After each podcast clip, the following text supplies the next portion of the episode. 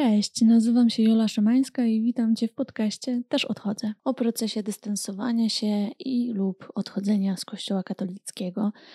Dziś moją gościnią jest Irena Owsiak, autorka kanału Healthy Mną, dietetyczka, super pozytywna osoba. Polecam obserwować ją nie tylko na YouTubie, ale też na Instagramie. A mi opowiedziała o bardzo trudnym etapie jej życia.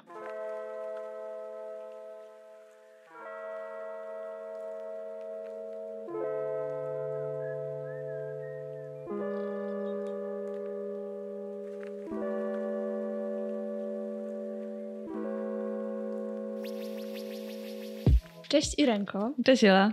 Bardzo Ci dziękuję, że zgodziłaś się ze mną porozmawiać na temat Twojego odejścia z Kościoła katolickiego. To nie ukrywam, że trochę się zastanawiałam, bo to dla mnie w sumie trudna rozmowa, ale stwierdziłam, że to może się najgorszego stać. Jeszcze rozmawiając z Jolą, to już w ogóle wiem, że będzie spoko. Tak, tak właśnie też to czuję, że to y, jest dla Ciebie trudne i, i będzie, i było. Także na podstawie tego, że czasem przemycasz na Instastory te informacje i, i też pisałaś y, tam o tym bardzo krótko, bardzo tak skupiona była ta informacja, ale ja bardzo wyraźnie w niej czytałam to, że to było super trudne doświadczenie dla ciebie. No, było. Było coś bardzo trudnego i w sumie dopiero niedawno zaczęłam sobie uświadamiać, że to w sumie było traumatyczne. W ogóle całe to mhm. doświadczenie też momentami. No, Dopiero też, teraz sobie? No, tak, teraz sobie to uświadamiam. Wcześniej miałam takie, że no, byłam kiedyś bardzo mocno wierząca, potem przestałam, było to trudne, bo od początku to jakby to było dla mnie trudne, ale no okej, okay, to jakby idziemy dalej. I tak jakoś niedawno dopiero sobie zaczęłam zwracać uwagę na to, jak wiele rzeczy teraz w moim życiu obecnym z tego wynika i trudnych rzeczy, trudnych jakichś kawałków, które sobie muszę teraz przepracowywać. Wciąż. Wciąż. Po znaczy ilu latach już? znaczy od odejścia z kościoła, mhm. nie wiem, kurczę, było jakoś końcem w środku studiów, nie wiem, cztery lata temu, coś takiego, mhm. pięć. A co to znaczy w twoim przypadku, że byłaś e, wierzącą osobą? Znaczy, no ja pochodzę z takiej bardzo mocno religijnej rodziny, ale takiej nie tylko, że wiesz, że tam do kościoła w niedzielę i tyle, tylko z takiej żywo religijnej mhm. rodziny, mm. że wiesz, ja od drugiego roku życia jeździłam na rekolekcje zawsze w wakacje do czasu, kiedy tam byłam na studiach. Chodziłam na wszelakie wspólnoty, jakieś oazy, grupy apostolskie, scholki, no było tego po prostu bardzo, bardzo dużo w moim życiu. Od małego? Od małego. Pamiętasz no. jakieś swoje pierwsze takie wspomnienia? Ojej, nie, mieliśmy na takie rekolekcje rodzinne, gdzie mm. wiesz, tam po prostu... Znaczy ja ogólnie, wiesz, jak sobie myślę o tych wyjazdach teraz, jak byłam dzieciaczkiem, no to było miłe, no jechało się z rodzicami, to się miało grupkę swoich tam jakichś dzieciaczków, rodzice chodzili na swoje jakieś, my na swoje, śpiewało się, były jakieś, wiesz, tam spotkania, była ogólnie taka miła atmosfera, więc takie raczej są miłe mm. doświadczenia, tak samo jak, nie wiem, na przykład u mnie w domu się zawsze modliło wieczorem i to też było coś takiego, wiesz, fajnego, że po prostu całą rodziną się zbieramy wieczorem, mówimy za co jesteśmy wdzięczni. W ogóle no takie wiesz, to było, było w tym też bardzo dużo dobrych rzeczy. Powiem Ci, że jak właśnie o tym opowiadasz, to sama sobie przypominam e, swoje dzieciństwo. Bardzo podobne mam doświadczenia i mam super wspaniałe wspomnienia z tych wszystkich rodzinnych rekolekcji. To było po prostu, ja nie wiem, że powiązane z tym, że to były wakacje i tak dalej. No jakby naprawdę ta taka pełna ciepła atmosfera, takiej bliskości, takiej przyjaźni też z tymi innymi dziećmi, czy w ogóle między rodzinami, no nie? No. A miałaś taki moment, że jak dorastałaś, to myślałaś sobie, że ja kiedyś też będę mieć taką rodzinę i też będę jeździć na takie Tak, no, no, pewnie, przecież wiesz, to był w ogóle, no w pewnym momencie mojego życia tak jakby to był wzorzec rodziny dla mnie, właśnie taka chrześcijańska rodzina, tutaj rekolekcje, tutaj coś tam, że no, no pewnie, że tak wspólne, wiesz, pielgrzymki, jakieś takie rzeczy. No, no proszę cię.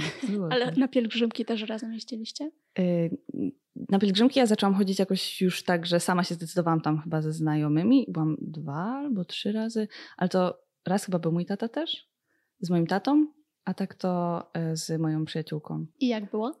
Spoko. W sensie, wiesz, to też dla mnie było super doświadczenie, bo ja ogólnie strasznie lubię miejsca, w sensie takie wydarzenia, gdzie jest dużo ludzi, wszyscy są tacy otwarci, a na rekolekcjach, rekolekcje mają to do siebie, że ci, te wszystkie osoby tam, wiesz, są bardzo chętne, bardzo otwarte na inne osoby, są bardzo tolerancyjne, wyrozumiałe z takim, że po prostu ci tak, znaczy tolerancja wyrozumiał, zależy w czym, ale w takich rzeczach, że, tak. że są bardzo, bardzo otwarte po prostu na drugiego człowieka i no to było zawsze mega super, takie pielgrzymki też, wiesz, nie wiem, jak się spało na jakichś halach, e, salach gimnastycznych, karimatach. W ogóle, no, dla mnie to było w ogóle super sprawa, jakieś czekanie w kolejkach do łazienki po pół godziny i tam po prostu jakieś rozmawianie, e, śmiechy, chichy. Także, także mam raczej takie, mam bardzo dużo pozytywnych wspomnień. Także, Tęsknisz za tym? Mm, znaczy, później miałam coś takiego, jak właśnie byłam na studiach i tak y, no, coraz bardziej się od tego oddalałam, że brakowało, miałam coś takiego, że brakuje mi takiej jakiejś grupy ludzi, mhm. gdzie po prostu mamy jakiś wspólny, wspólną jedną rzecz, razem sobie spędzamy czas, jeździmy razem na wyjazdy, także no, bra brakowało mi czegoś takiego, ale obecnie no, głównie czuję taką bardzo dużą ulgę, że już, już w tym nie jestem. Co było pierwszą taką rzeczą, która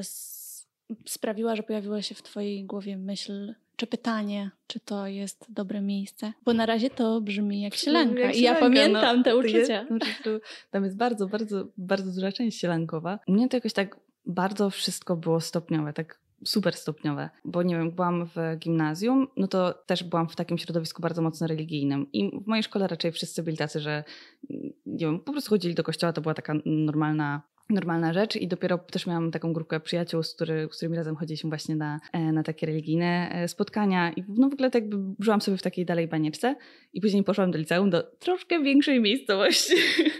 E, no i tam w klasie nagle spotkałam ludzi, którzy na przykład byli otwarci ateistami i to była dla mnie taka w sumie nowość. No i jakoś tak przez to tak coraz bardziej ta moja banieczka zaczęła się poszerzać. Pamiętam, że już też jak byłam na rekolekcjach w, po pierwszej liceum, to już też miałam coraz więcej takich pytań, a czy na pewno, a czy jak było, pamiętam nawet jakieś takie grupki dyskusyjne, gdzie ja zawsze byłam takim osobą, która kontrargumentowała, tym bardziej, że ja bardzo lubię dyskutować, więc to zawsze też była dla mnie super zabawa, ale coraz więcej po prostu jakichś takich niepewności mi się w głowie pojawiało, bo chodziłam, jeździłam na o, oazę Ruch Światło Życie. Mm. No i na pewno pamiętam, że na tych rekolekcjach, nie, nie chcę ci tu kłamać, bo nie wiem dokładnie o co tam chodziło, ale no na pewno pojawiały mi się już wątpliwości odnośnie na pewno podejścia do na przykład seksualności w kościele, podejścia do później też coraz bardziej, bo początkowo będąc w mojej bańce w ogóle jakoś nie, nie widziałam w tym żadnego problemu, ale podejścia do osób nieheteronormatywnych, że dlaczego to jakby nie. No i to gdzieś tam cały czas się coraz bardziej, coraz bardziej nawarstwiało. Znaczy też coraz bardziej takie myśli, że w ogóle, czy to nie jest,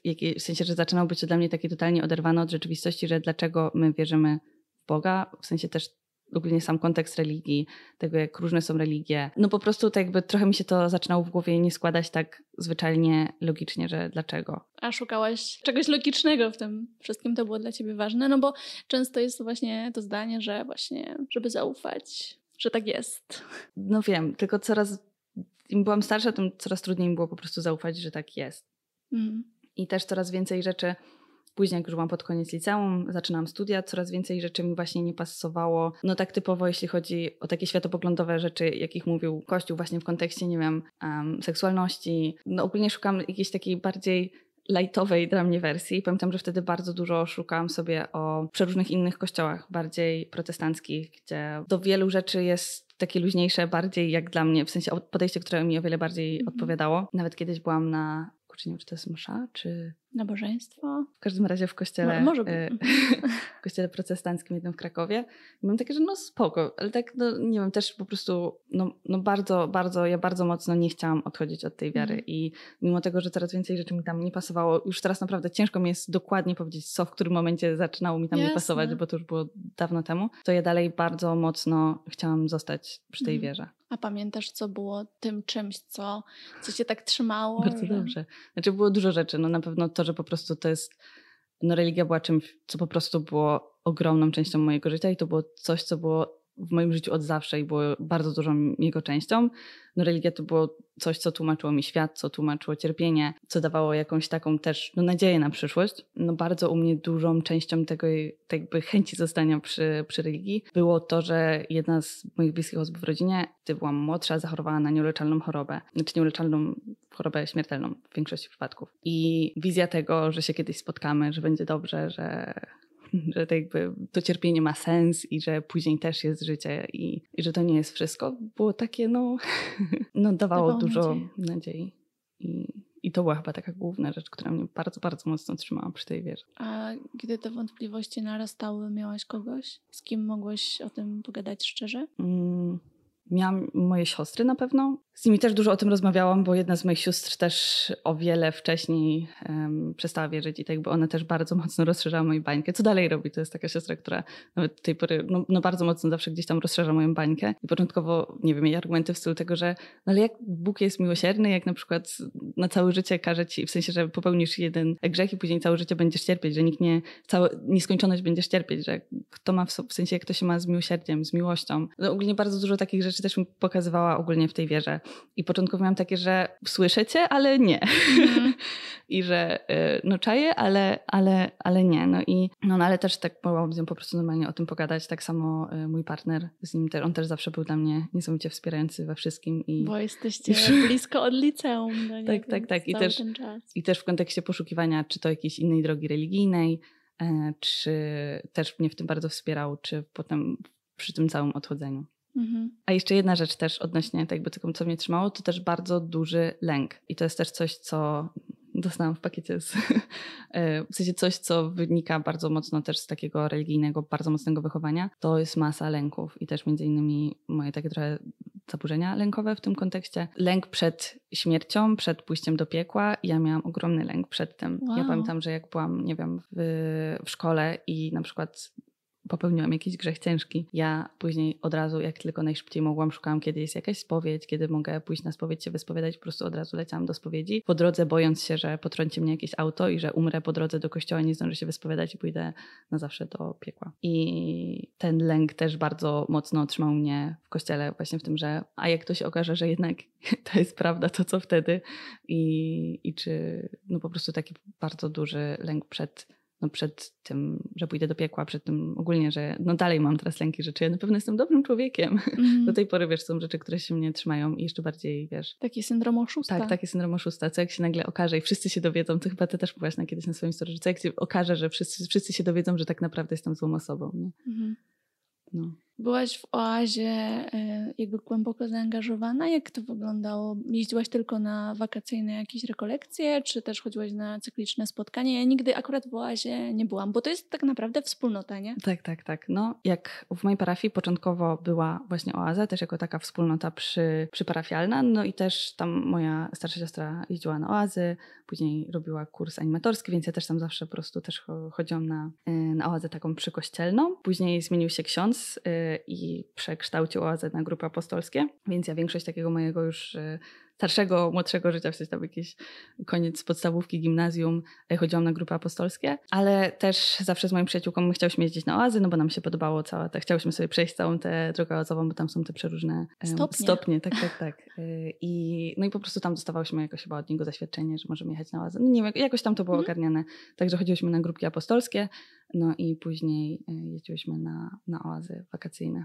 I co tam było? Czytanie Biblii, jakieś e, studiowanie Biblii? Tam w ogóle, nie wiem, jak mam coś, jak ja sobie teraz pomyślę o tych gwiazdach, to takie, Boże, przecież tam było super. W sensie, ale ja naprawdę, ja bardzo lubię po prostu takie mhm. zgromadzenia ludzi i, i, takie eventy. No był taki cały napakowany dzień. To zależy też, wiesz, od jakich stopień, bo tam jak było się dzieciaczkami, no to było luźniej, ale później na tych im wyżej, to były naprawdę całe pozajmowane dni. Były jakieś, na początku są takie poranne modlitwy, jak to się nazywa? Są, takie, co się śpiewa trochę? Chyba tak, no. Godzinki? Nie wiem. jutrznia, jutrznia była jutrznia, zawsze rano. Tak, jutrznia. jest coś takiego. Jest coś takiego, no no po prostu było całe napakowane. Były jakieś, y, no każdego dnia była msza, były spotkania w grupach, były namiot spotkania, czy jakieś takie siedzenie i po prostu kontemplowanie y, Pisma Świętego. No dużo było bardzo rzeczy i ja ogólnie naprawdę to bardzo dobrze wspominam, głównie przez ludzi, bo poznałam tam super ludzi, świetnie się bawiłam. Także to było, tak jakby to wszystko było spoko, oprócz niektórych treści religijnych, które tam były, które gdzieś tam jeszcze bardziej na przykład moje lęki mhm. napędzały albo jakieś moją, nie wiem... Poczucie winy? Poczucie winy, czy skopaną relację na przykład z własnym ciałem, czy z mhm. własną seksualnością, czy... Pamiętasz jakieś, jakie to mogły być treści? Pamiętasz jakieś konkretne? A... Albo jakieś przypowieści, które ci najbardziej potem siedziały w głowie, kiedy grzeszyłaś? Wiesz co, takie najbardziej, no dla mnie takie najbardziej teraz jak sobie o tym myślę wstrząsające było to, że na przykład nie wiem, ja jako dziecko e, się masturbowałam, mhm. E, co jak później się dowiedziałam jest normalną rzeczą, tak jakby też rozwojową. A wiesz, i później jako taki mały y, bąbelek i ręka chodziłam do jakiegoś staremu panu, o tym mówiłam i dla mnie to było takie, że w ogóle jak sobie tym teraz pomyślę, to takie, co? Co, się, co tam się w ogóle wydarzało? Przybijam piątkę, jakby to, jakby to samo. Mam doświadczenie no. i to samo po prostu ten sam mindfuck, jak no, o tym myślę. A tak to ogólnie wiesz, takie no, wszelakie rzeczy, od takich wtedy pozornie małych stylu, żeby, nie wiem, do kościoła zawsze dziewczyny się pilnowało, żeby się dobrze ubierały, że pamiętam, że zawsze na po prostu, o, jak się jeździło, to trzeba było sobie ogarniać spódnicę, tam dwa palce za kolano i jakieś, wiesz... Yy... Dekolt też miałaś? Jakieś tam... wiesz co, y, dekolty nie pamiętam, ja jakoś nigdy akurat nie, nie miałam bluzek takich z, okay. z dekoltem. Tak, na ramionczkach czy coś takiego. Okay. Raczej, raczej, chociaż pamiętam, że raz miałam taką bluzkę, która tak przy biuście miała wycięty taki mały jakby kawałeczek, ale mm. nic tam absolutnie nie było tak. widać, bo ja jestem osobą o małym biustie i jak byłam młodsza miałam no, tym bardziej jeszcze mniejszy biust i pamiętam, że wtedy ktoś mi tak mega okrzyczał, że jak ja się w ogóle ubrałam i w ogóle tak co? Ile Ale mogłaś że, mieć lat wtedy? No, no nie wiem, no tak naście, jakoś byłam pewnie w początkiem gimnazjum, ale no ogólnie samo takie, wiesz, no to, że od małego po prostu już miałam takie przeświadczenie w głowie, że okej, okay, to jest moja odpowiedzialność, żeby się dobrze ubrać, żeby nie kusić żadnego mężczyzny, bo było, że no musimy się dobrze ubrać, no bo będziemy wtedy rozpraszać chłopców. No i że to tak jakby, wiesz, to jest od małego budowania chociażby takiej odpowiedzialności za to, jak, za, za inne osoby, jakby to była moja odpowiedzialność. No i tak samo też od małego seksualizowanie mojego ciała i ciała dzieci, w sensie, no kaman, nie wiem, mówienie dziecku w podstawce podstawówce, że ma ubrać spódnicę za kolano. Nawet mówienie dziecku w sensie nastolatce w gimnazjum też, no dla mnie jak sobie teraz myślę tak, kaman. No oprócz tego, wiesz, też te wszystkie, no wszystkie później treści odnośnie budowania rodziny. Pamiętam, że mieliśmy nawet w liceum, mieliśmy takie filmy o tym, gdzie jakaś, puszczał nam nasz katecheta filmy jak y, jakieś takie amerykańskie, gdzie ktoś tam porównywał e, dziewictwo i kobietę do taśmy samoklejącej, że jak się pierwszy raz klei, to się przyczepia, ale później jak już się odklei, to już nie ma takich samych właściwości przyczepiających. Albo kobiety porównywane były do butów białych, że e, no, że chcesz dać, coś w tym stylu, nie, nie wiem jak dokładnie było, ale że chcesz dać mężowi i mężczyźnie takie białe, nowe buty, a nikt nie chce takich butów, które już były wychodzone i zniszczone.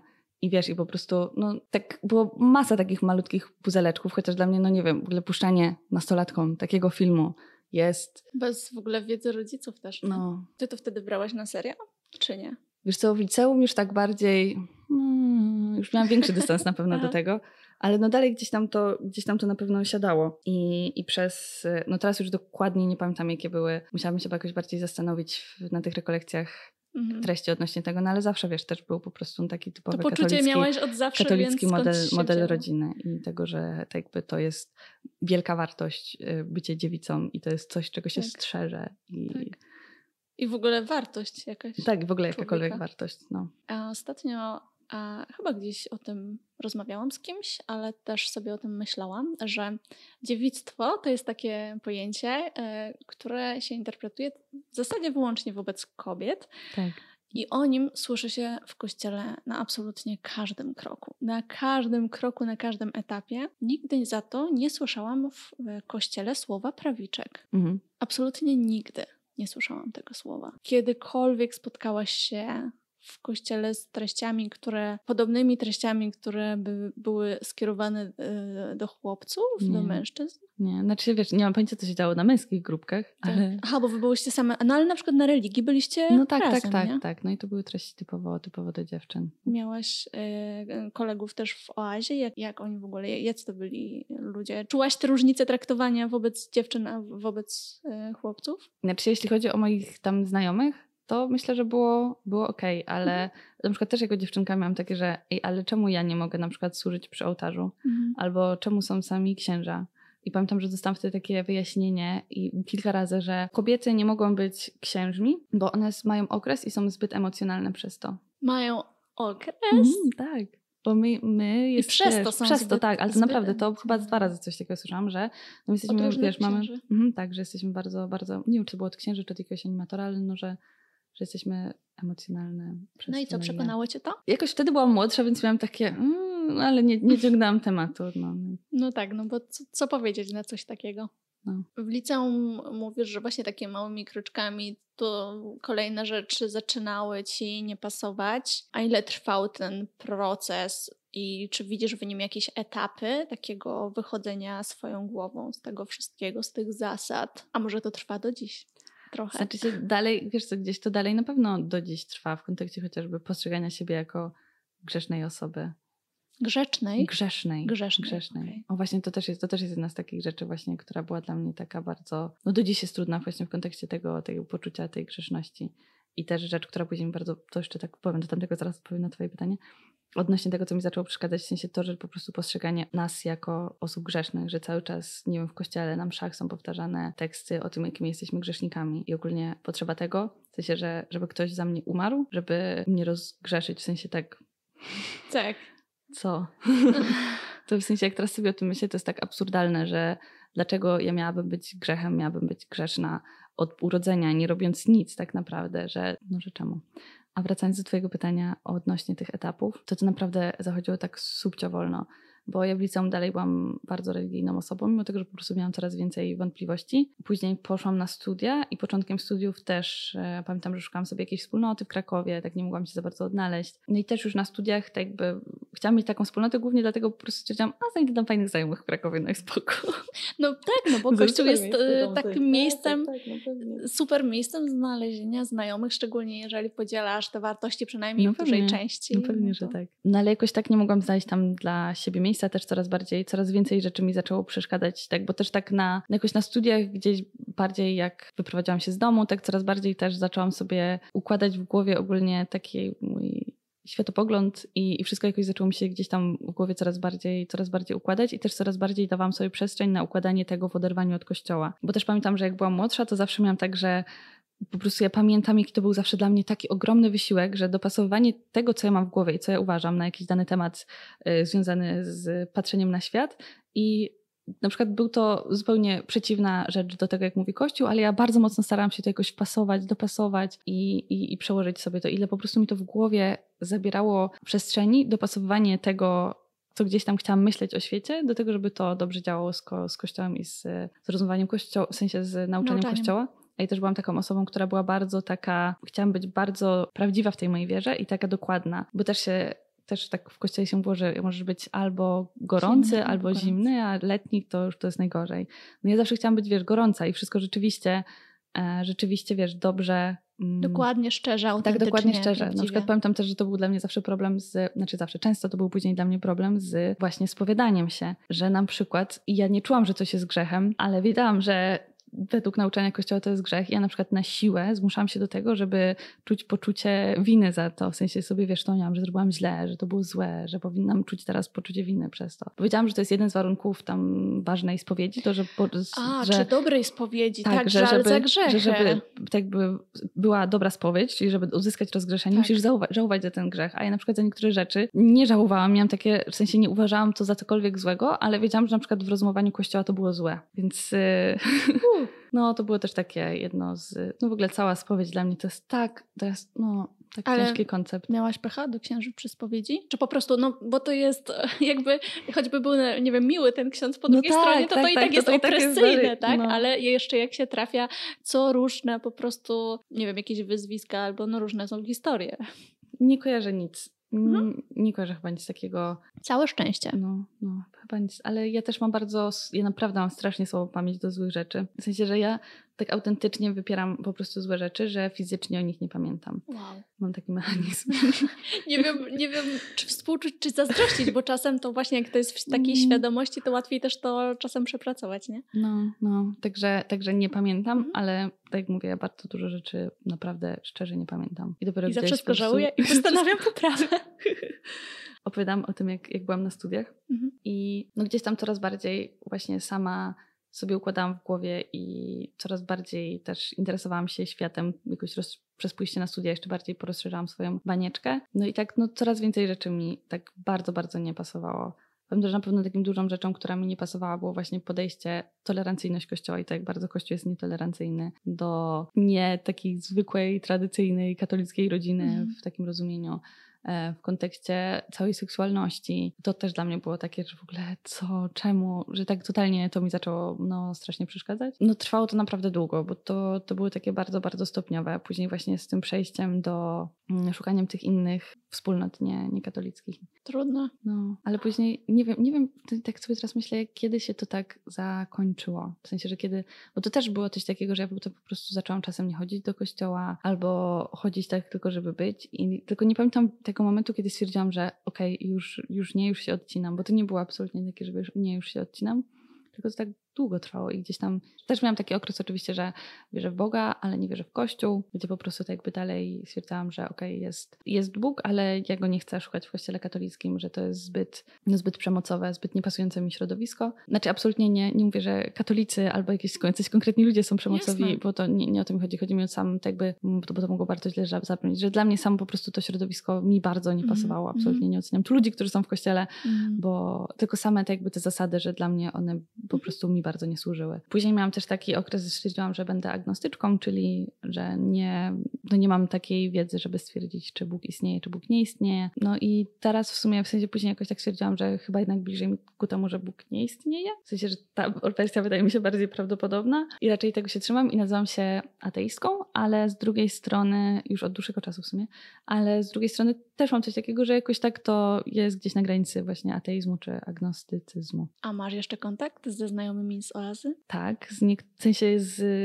No mam kontakt z moją, z moją przyjaciółką, z tą, z którą jeździłam zawsze na oazę i dalej jest mi to bardzo bliska osoba, chociaż no ona już też nie od, od dawna nie, nie, nie jest w tym środowisku. E, mam też kontakt z, na ostatnich rekolekcjach, jak byłam w ogóle w Wilnie, też było super, bo Aha, hello, Wilma.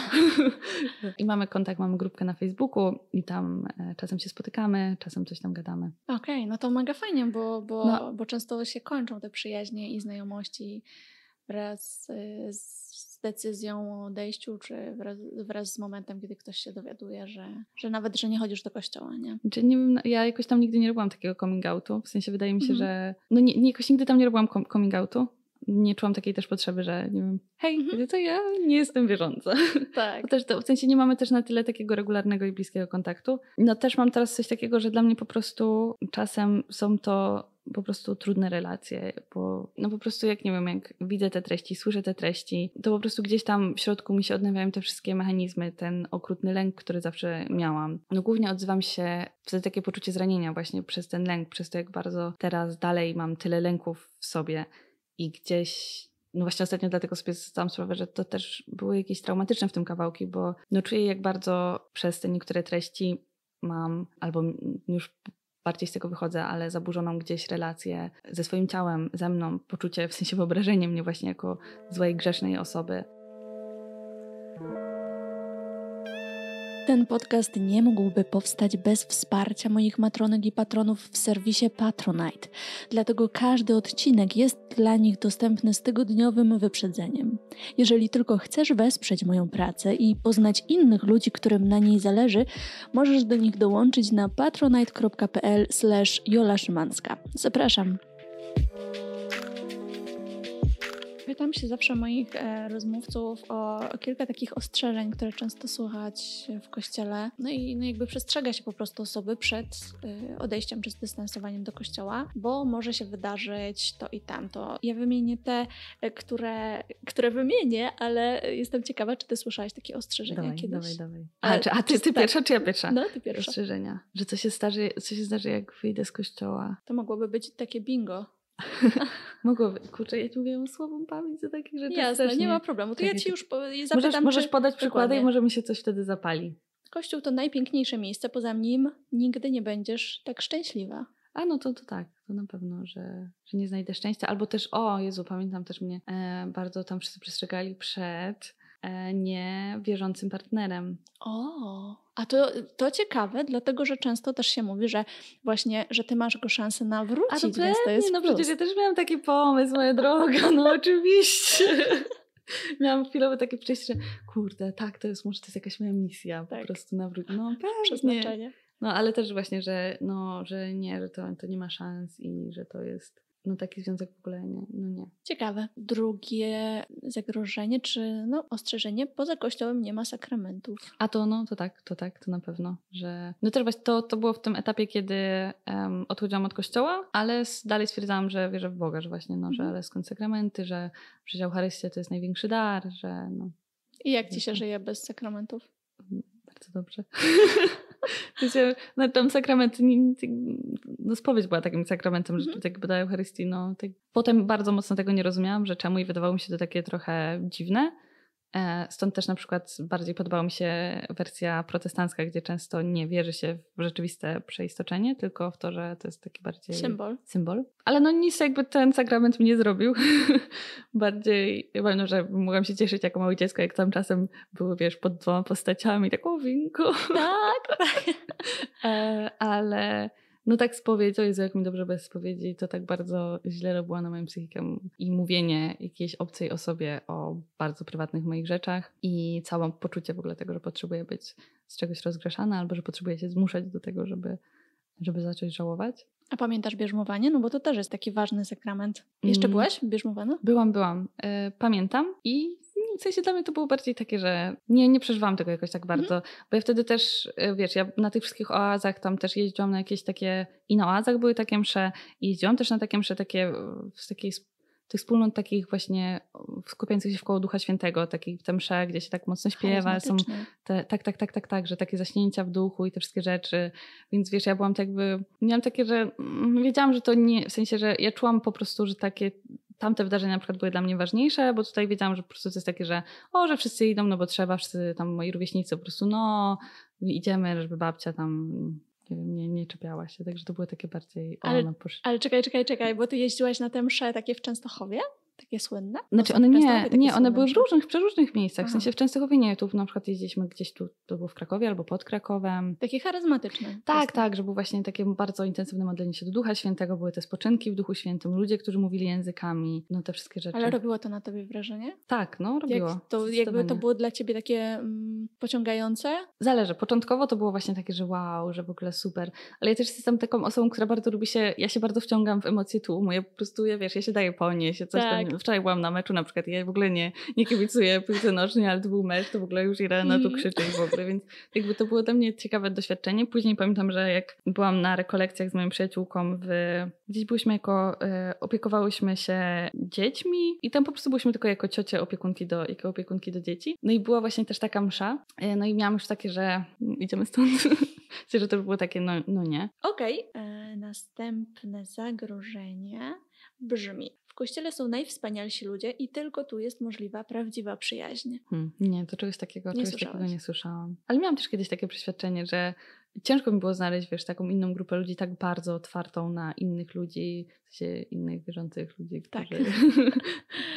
Zgodnych światopoglądowo. Tak, tak, tak, tak, tak. Także y, no mia, miałam też taką, też taką właśnie obawę. Że ta serdeczność była takim ważnym elementem tak, tego tak, wszystkiego. Ale okazuje się, że no, tak, tak zdecydowanie nie jest. I poza kościołem jest też bardzo dużo spoko ludzi. Są też spoko. Nie brakuje ci przyjaciół? Nie, nie. Są też spoko inne grupy, w których można znajdować znajomych. Także spoko.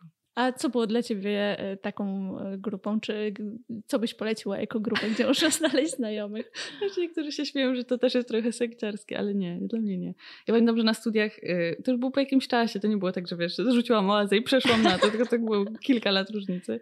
Ale później na studiach na przykład chodziłam, no i później po studiach też, do jeszcze niedawna, e, na Toastmasters. Mhm. To jest taka klub mówców i liderów. Tam się mhm. uczę po prostu wystąpień publicznych i stwierdziłam, że tam pójdę, żeby lepiej, bo ja wtedy zaczynałam YouTube tak ten gadany i żeby jeszcze robiłyśmy jakieś warsztaty z moją przyjaciółką i stwierdziłam, żeby po prostu podprawić mój warsztat jako mówczyni y, i żeby no, znaleźć też znajomych. Ja jestem bardzo takim do ludzi człowiekiem, więc miałam takie, mm, może to będą też spoko ludzie i po prostu tak sobie poszłam. Super, bardzo fajny pomysł. To ostatnie, to znaczy pewnie nie ostatnie, ale, mm, ale to ostatnie z tych, które wypisałam. Zagrożenie brzmi w kościele jest prawda, Bóg i miłość, poza nim pustka. Bałaś się, że poza kościołem, kiedy odejdziesz, to będziesz czuła pustkę? Tak, no i bardzo czułam. Ja pamiętam, że miałam no, ogromną, ogromną pustkę po odejściu z kościoła, bo to była tak masakrycznie wielka część mojego życia. I to była też rzecz, która tłumaczyła, w sensie to Kościół, religia to było coś, co tłumaczyło mi świat. Tłumaczyło mi no, przeróżne też właśnie głównie trudne rzeczy w tym świecie. No i bez tego, tego poukładać sobie to samo na nowo było ciężko, tym bardziej, że no, ja czułam się w tym bardzo sama. Tak jakby, no wiadomo, miałam, e, nie wiem, no był mój partner, były moje siostry, ale no dalej, nie wiem, nie ma grupek, do których możesz sobie pójść, jakby ludzie, Wsparcia. którzy,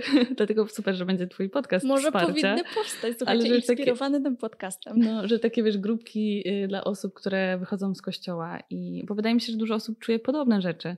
No więc no, czułam taką bardzo, bardzo dużą pustkę po odejściu i dopiero gdzieś tam, niedawno, nie wiem, z rok temu, gdzieś stwierdziłam, że jest super w ogóle, jak mi jest dobrze, jak mi jest mhm. pełnie bez tego, w sensie, że, że to jest taka dla mnie osobiście po prostu ogromna ulga, że, no, że już nie muszę się dostosowywać moje życie, mojego życia, moich poglądów pod coś, że nie muszę już za każdym razem tłumaczyć sobie w głowie e, tych rzeczy, które mi nie odpowiadały w kościele, że nie muszę już cały czas żyć w takim poczuciu winy, żyć w poczuciu, że jestem złym człowiekiem, w sensie dalej, again, to są rzeczy, nad którymi jeszcze pracuję, ale że to już jest coś, od czego czuję się już o tyle bardziej wolna. Co ci pomogło to sobie ułożyć, odnaleźć? Czy to były bardziej książki, czy to byli bardziej ludzie? Czy myślę, że na pewno po prostu czas. Bo to jednak kilka lat. Tak, tak. No, że po prostu czas i to, że gdzieś tam w głowie się to układało. Na pewno też no, no te osoby wkoło mnie, czyli partner, moje siostry. Oprócz tego, no na pewno też u mnie bardzo mocno gdzieś tam w takim budowaniu sobie na nowo jakiegoś mojego obrazu świata i obrazu siebie pomogła mi osobiście psychoterapia, no ale głównie wydaje mi się, że po prostu, po prostu czas i gdzieś tam, że to samo w głowie się musiało poukładać. A kiedy pierwszy raz powiedziałaś na Instastory, ja w ogóle byłam pod dużym wrażeniem, że o tym napisałaś na Instastory, bo w ogóle, wiesz, twój kanał jest o, o odżywianiu się, no.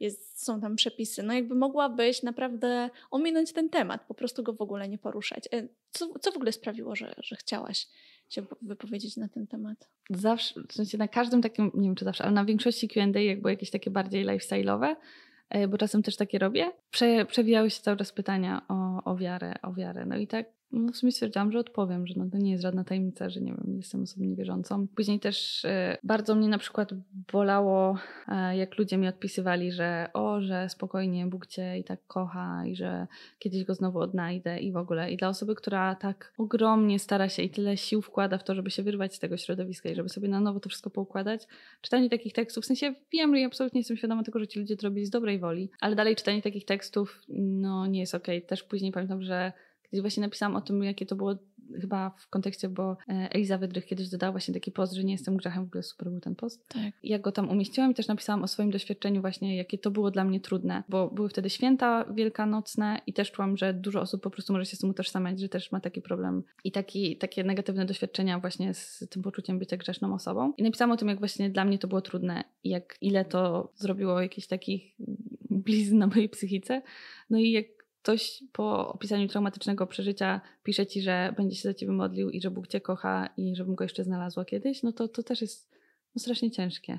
To jest w ogóle ignorowanie tego, co właśnie powiedziałaś. Trochę tak. Znaczy, dla mnie jest bardzo ważna czyjaś intencja i ja wierzę, że ta intencja była dobra, ale mhm. dalej myślę, że warto chociażby o tym mówić ludziom i edukować, że, bo często ludzie po prostu mogą tego nie wiedzieć. I ja też, wiesz, znam perspektywę osoby, która jest tak bardzo tej religii i tak bardzo chcę po prostu, żeby ludzie się nawrócili, no bo nie chcę, żeby, nie wiem, byli w piekle, chcę, żeby byli szczęśliwi, odnaleźli szczęście, miłość i w ogóle wszystko. No tylko też warto jednak o tym edukować i mówić, że jeżeli dla kogoś coś ci właśnie mówi, że coś było dla niego super ciężkie i bardzo, bardzo trudne i ty tak jakby mówisz, jakby wrzucasz mu e, rzecz, która jest przyczyną jego traumy, no to to jest takie i jeszcze tak nie traktując też poważnie samej ciebie, no bo też rozumiem takie, skąd wynikają takie komentarze i że one y, także łączą się często z takim założeniem, że skoro nie jesteś wierząca, to, nigdy, to nie wiesz, co tracisz, e, tak. coś, coś takiego, nie? Że to nie wiesz, jak jest super w kościele, albo,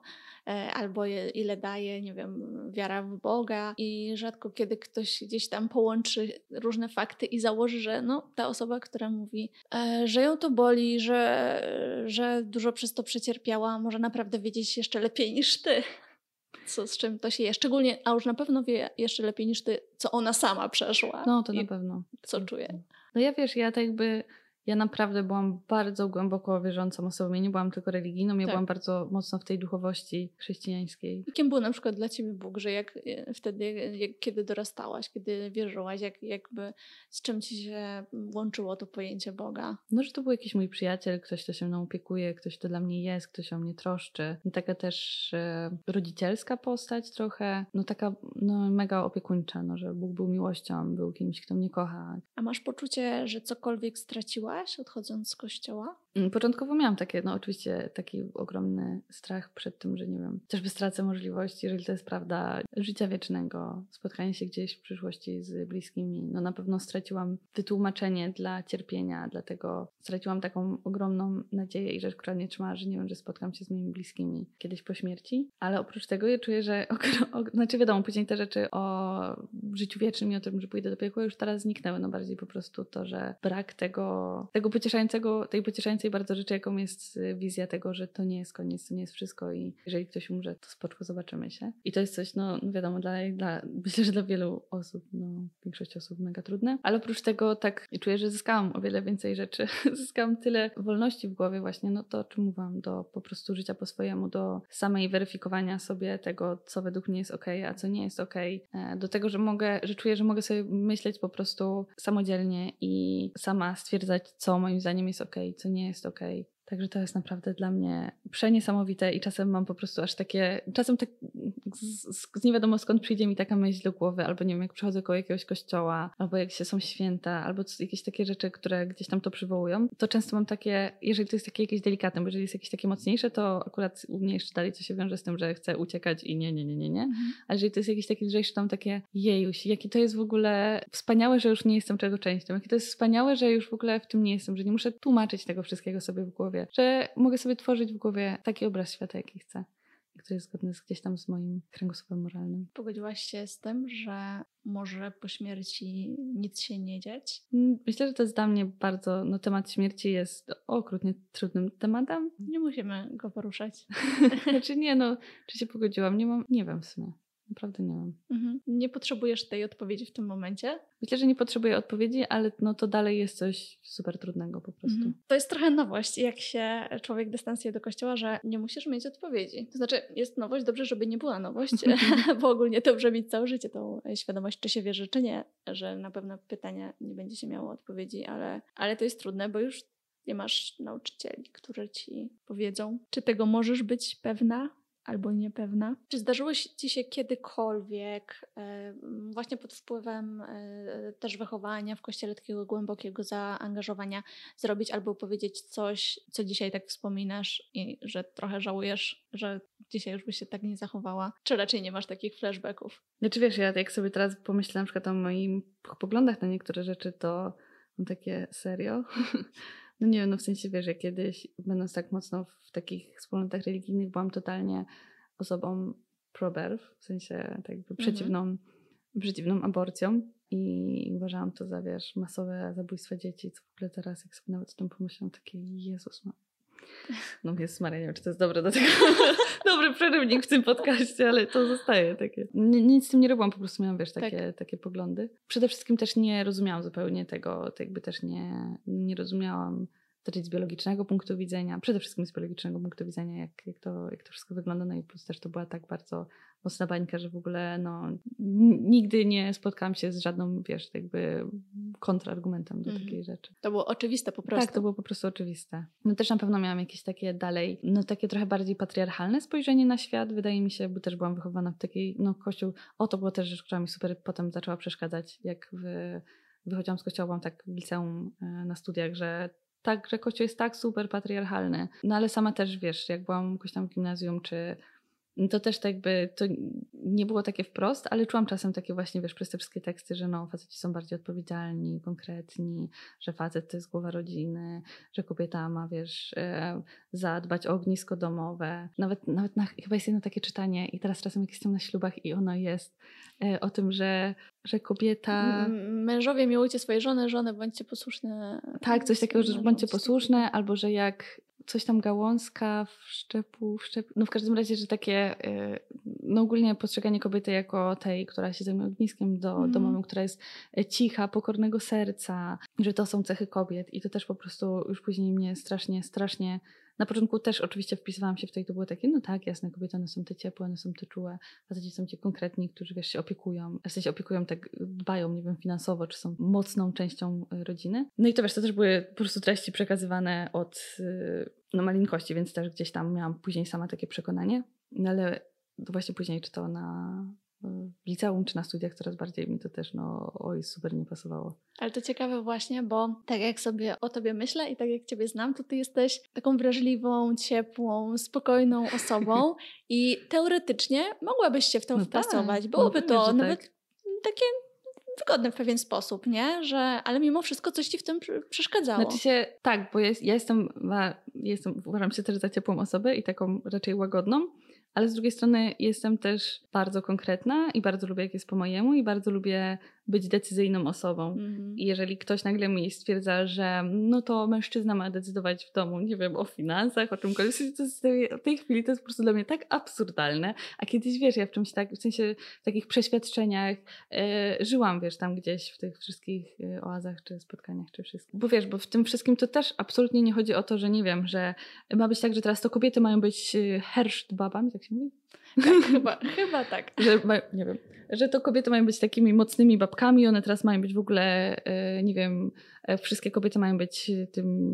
Znowu, takie same, tylko w drugą stronę. Tak, tak, tak. To absolutnie nie o to chodzi. I tylko bardziej chodzi mi o taką wolność w tym, żeby każdy mógł być taki, jaki chce mm. i żeby mhm. kobiety mogły być e, silne, mocne, konkretne i żeby to była normalna cecha, a nie nagle, że o, ona jest taka męska. Nie, ona jest po prostu mocną, twardą, konkretną kobietą i to nie jest męskość, to jest po prostu kobiecość.